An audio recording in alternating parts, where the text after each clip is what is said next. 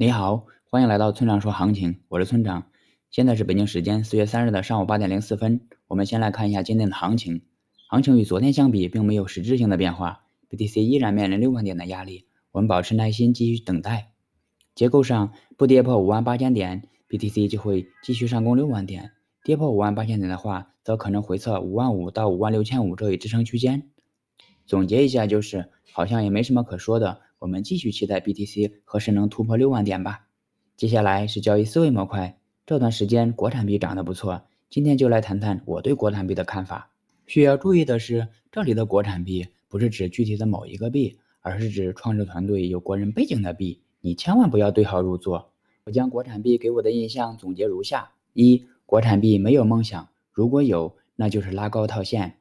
二、国产币社群的传播能力很强。强到足以轻易地改变一个人的认知，这就是很多散户对国产币情有独钟的原因。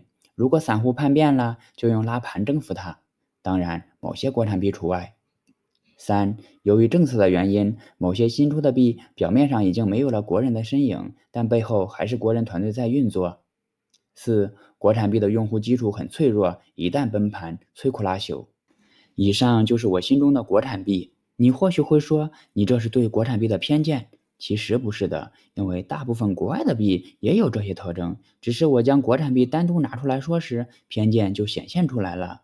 我这样讲，是不是不建议大家投资国产币呢？也不是的，毕竟我自己也在做国产币，而且今天我还要告诉你如何做国产币。我给出以下三点看法：一，如果你喜欢七成泡沫，一定要参与到国产中来。因为在上升趋势中，拥有良好用户基础和强大宣传途径的国产币往往会拉得很猛。